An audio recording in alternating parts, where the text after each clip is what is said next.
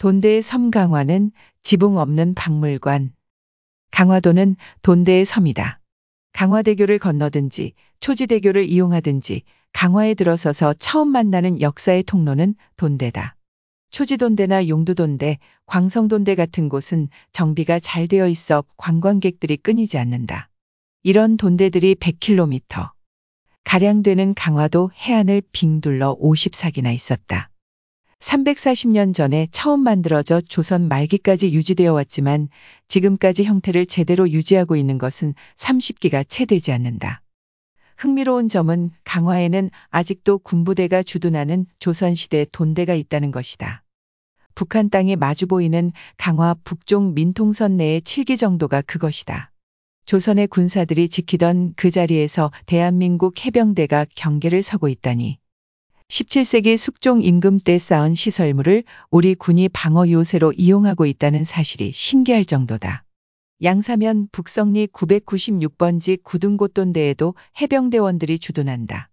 1679년 숙종 5년, 축조된 네모난 방형돈대로 둘레는 139m쯤 된다. 허리를 숙여야 걸어 다닐 수 있을 정도로 낮은 입구를 지나면 안내판이 나온다. 이곳을 진지로 쓰고 있는 해병대원 외에는 볼 사람이 없는데 한글과 영문 두 언어로 친절하게 써놓았다. 내용은 다음과 같다. 돈대란 외적의 침입이나 척후 활동을 사전에 관찰하고 대비할 목적으로 접경지역 또는 해안지역의 흙이나 돌로 쌓은 소규모의 방어 시설물을 말한다. 숙종 때 강화 전 해안을 하나의 방위체제 하에 운영하고자 돈대를 설치 운영하게 되었다. 구등곶돈대는 지형 이름에서 나타나듯이 거북이가 기어오르는 듯한 매우 특이한 지형에 설치되어 있고 전면과 좌우 측면으로 갯벌이 매우 잘 발달되어 있어 외적 방어에 매우 유리한 지형적 특성을 지니고 있다. 구등곶돈대 입구에서부터 해병대가 지키고 있음을 대번에 알 수 있다. 남쪽으로 하나밖에 없는 입구에 해병대원 이름표처럼 빨간 푯말로 머리 조심이라고 써 붙여 놓았다. 옛 기록을 보면 구등도는 둘레는 90보이고 성곽휘는 46개이다. 북쪽으로는 작성돈과의 거리가 500보이다. 배를 댈 수 있다고 되어 있다. 여기서 옛날 길이 측정 단위인 90보는 요즘으로 치면 139m 정도 된다는 것도 알 수 있다. 조선시대에는 이런 식으로 강화도의 각 돈대를 연결시켜 방어할 수 있는 시스템을 갖추고 있었다. 돈대에는 포를 비롯한 각종 무기도 배치해 놓았다. 강화도는 고려시대부터 어떠한 외침에도 왕실의 안위를 지켜줄 보장지처로 인식되었다. 1231년 몽골군이 침략하자 고려는 그 이듬해의 수도를 개성에서 강화도로 옮겼다. 초원과 산악지대에서만 활동해온 몽골군은 바다 건너 상륙전을 치를 수 없을 것이라고 판단했기 때문이다. 이후 강화도는 38년간 전시수도로 기능했다. 강화도를 제외한 한반도 전역이 몽골군의 말발굽 아래 초토화되었다. 고려 왕실이 수도를 옮겨가자 개성에 살던 대다수 주민들도 강화도로 이사했다. 그때 이주한 인구가 10만 호 이상 수십만 명에 달할 것으로 전문가들은 추산하고 있다. 갑작스럽게 인구가 폭증했으니 식량난은 불보듯 뻔했다. 농지 마련이 급선무였기에 대규모 간척사업이 시작되었다. 한반도 간척사업의 효시를 강화도로 꼽는 이유다. 고려시대 강화도 해안선은 지금보다 훨씬 굴곡이 심했다. 톱날처럼 들쭉날쭉해 배를 타고 침입하기 어려운 구조였다.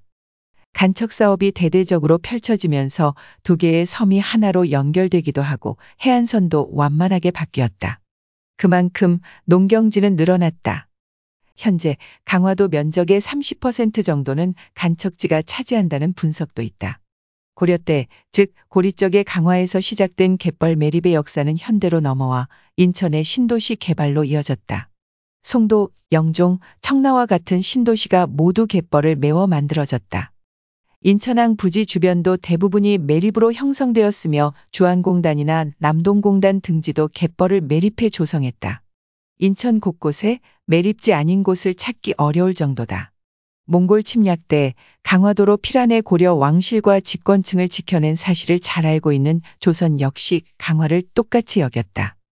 하지만 생각만 하고 준비하지 않으면 아무런 소용이 없는 법, 병자호란 때 강화도로 피하기만 하면 된다는 안일한 인식으로 나라는 무참히 짓밟히고 말았다. 청나라 군사들이 날개를 달지 않는 이상 강화도를 넘볼 수 없다고 여기던 조선의 장수들은 이미 수군 운용수를 익힌 청나라 군대가 바다로 들이닥치자 걸음한 살려란 내빼기에 바빴다. 강화도가 무너지자 남한산성에서 농성하던 인조 임금도 더 이상 버티지 못하고 항복했다. 인조는 1637년 1월 30일 남한산성에서 나와 삼전도 나루터에서 청나라 홍30여 년 뒤 병자호란에 처참한 기억이 가시지 않았을 때 숙종은 강화도를 요새로 만들기 위타이지에게 3번 절하고 9번 머리를 조아리는 305고도의 치욕을 당했다. 한 작업에 착수했다. 그 중심에 강화 해안을 촘촘히 연결하는 돈대 축성 사업이 있었다. 강화도는 지붕 없는 박물관이라 불리기에 걸맞은 공간이다. 청동기 시대 대표적 무덤 양식인 고인돌도 강화 부굴리의 것이 가장 멋있다는 평가를 받고 있다. 전등사를 비롯해 유서 깊은 사찰도 여럿 있다. 만이산 당군 이야기로부터 시작해 근현대까지 한반도 역사를 날줄로 꿰고 시줄로 묶어 하나로 이을 수 있는 특이한 이력의 땅이다. 최근에는 서울에서 강화도로 커피를 마시러 오는 사람들도 많아졌다. 강화읍 신물리의 조향방직 공장 건물을 카페로 디자인하자 수도권의 커피 마니아들이 몰려들기 시작한 것이다.